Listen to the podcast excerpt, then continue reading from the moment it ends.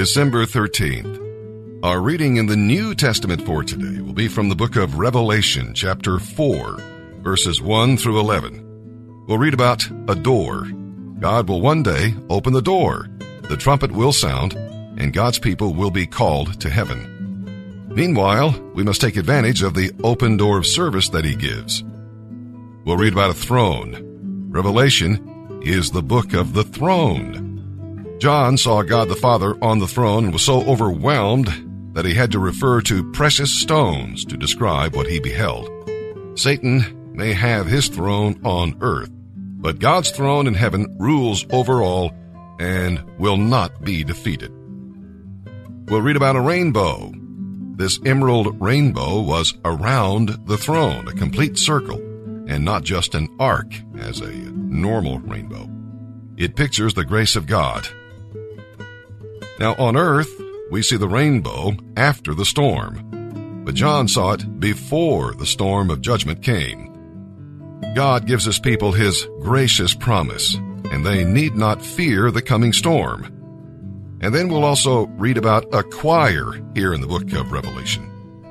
The living creatures represent creation praising the Creator, and the elders represent God's people worshiping Him you see, when you lose the wonder of the Creator, you cease to become a good steward of the creation. All of creation praises the Lord, while sinful man praises himself and ignores his Creator. It was St. Augustine who said, Thus does the world forget you, its Creator, and falls in love with what you have created instead of with you. And with that, let's begin today's reading here in the New Testament. December 13th, Revelation chapter 4, verses 1 through 11. Then, as I, John, looked, I saw a door standing open in heaven, and the same voice I had heard before spoke to me with the sound of a mighty trumpet blast. The voice said, Come up here, and I will show you what must happen after these things.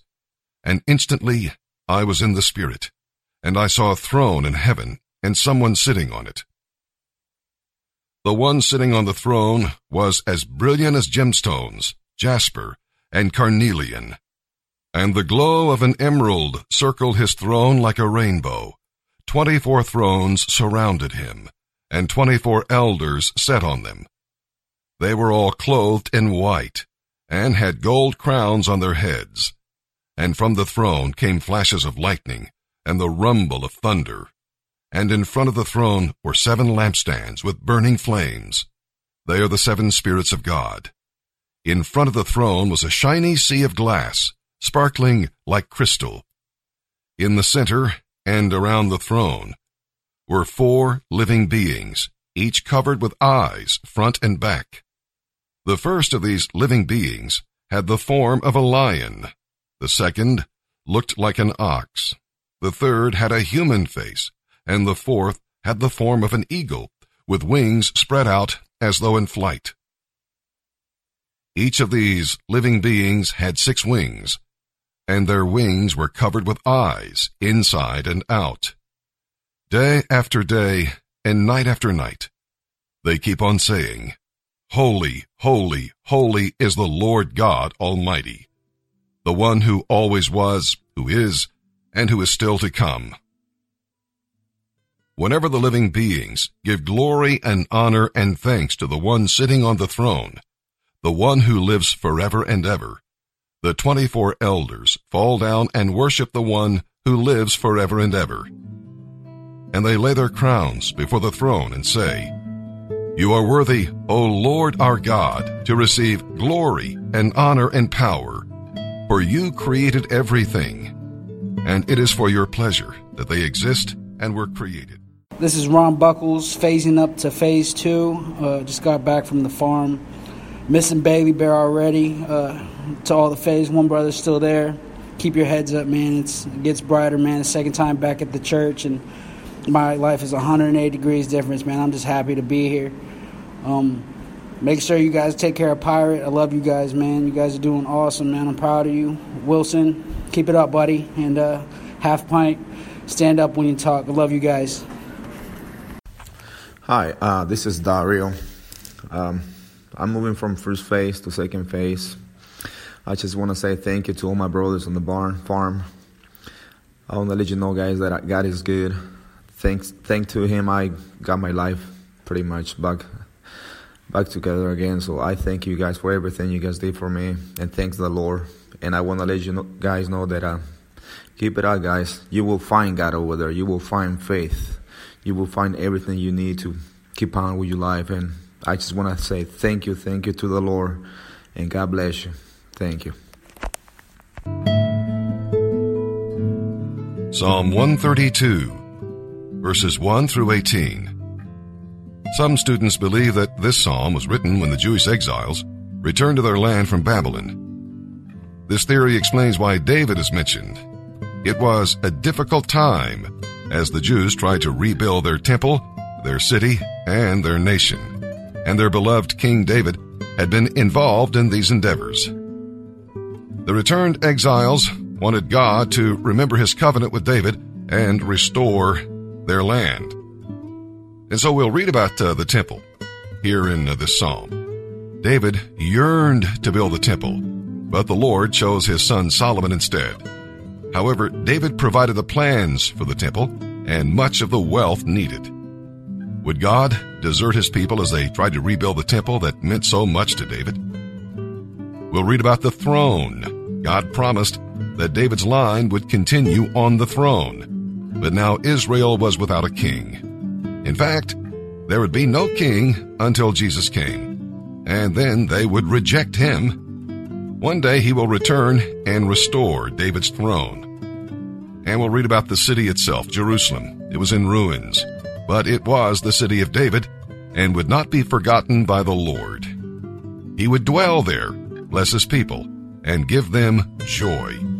He would restore power, which is the horn, and he would restore the light, the lamp, and make the city a testimony to the nations.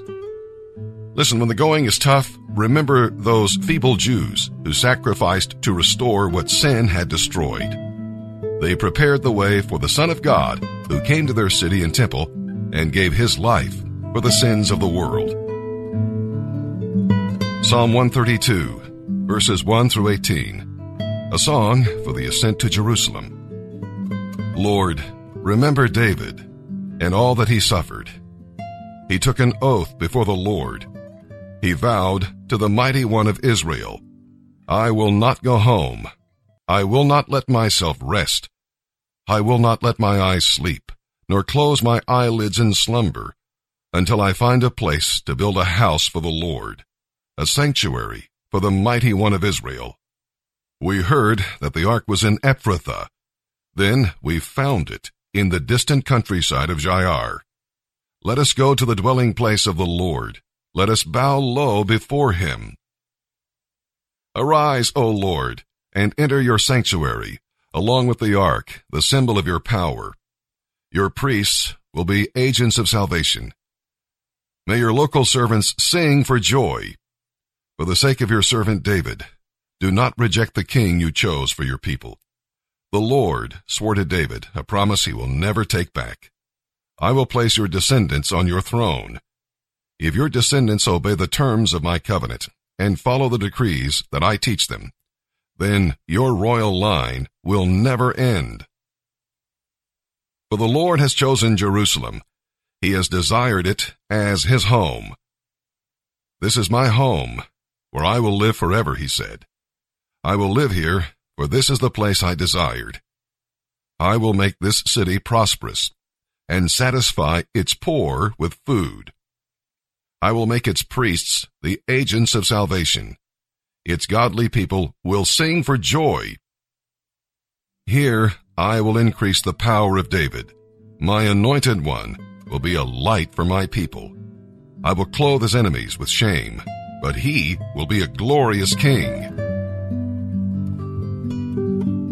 Proverbs 29, verses 24 and 25.